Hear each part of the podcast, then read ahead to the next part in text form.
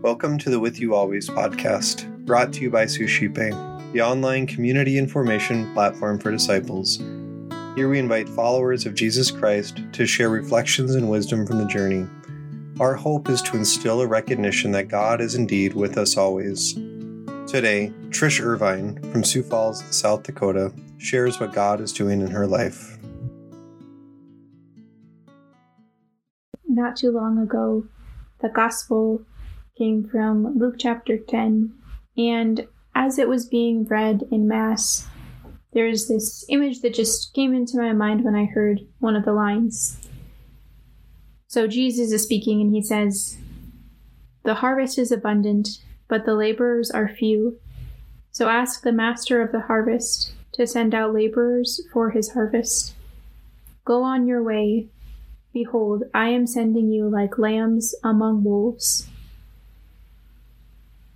And that last part, the image of lambs among wolves, just really resonated with me. And I had this image in my mind of this little lamb, and the lamb is walking through this, like, walking along this path, and on either side of the path, there are these wolves that are kind of like snarling at this lamb, and the lamb just keeps its head high and just keeps walking forward and looking straight ahead and seeming as though it's undisturbed by the fact that all around it are these wolves who desire to devour it. And I think what struck me about the image was recognizing that the strength of the lamb was found not in its ability to defend itself from whatever evil or violent forces would come its way, because in this image it was rather defenseless, right? It's just this single lamb walking among wolves, and there's really not that much that a lamb could do to defend itself.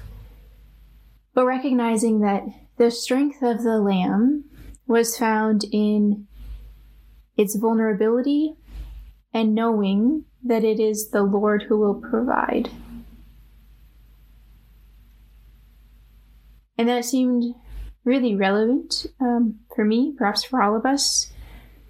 This idea that the Lord sends us out, and sometimes we are in dangerous situations or we're in the midst of people who don't like us or in a culture that's afraid of what Christianity has to say and what that might cause them to change in their lives.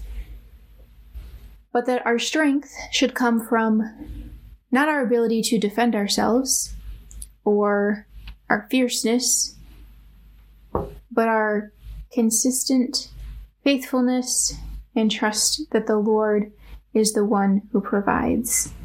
In a sense, recognizing our great littleness and knowing that on our own we can't, but still boldly walking into situations that we shouldn't be able to handle on our own, but with the Lord, He provides. But also recognizing, I was last week I was reading this book about St. Maximilian Kolbe, and it was just reminding me that following the Lord doesn't always mean that our prayers are answered in the way that we want or that we don't suffer, but rather that the Lord provides in the midst of that suffering, or the Lord provides in whatever situation we find ourselves in.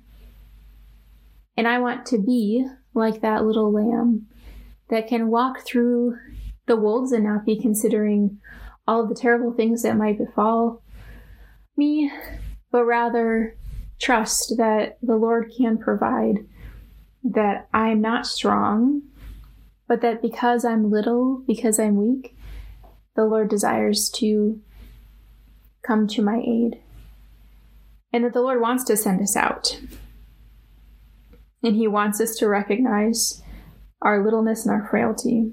Right after this passage, it goes on to talk about how they're to carry no money bag, no sack, no sandals, and they're just supposed to receive what other people offer to them. So often I want to figure the situation out myself or I want to provide for myself. But the Lord over and over again tells us that He is the one who will provide and that we're going to be in dangerous situations, but He's there with us. And if I spend all my time considering what might happen or how I might get hurt, then I'm not able to walk with this bold confidence that the Lord is asking of us. Let us pray. Lord, thank you for inviting us into the harvest that you desire to bring about. Lord, we ask that you would provide laborers for the harvest, that we would be willing to sacrifice everything for love of you, and that we would trust in you that even as you send us into the midst of wolves, that you would be with us. And like the lamb, that we would trust not in our own strength, but in you. Amen.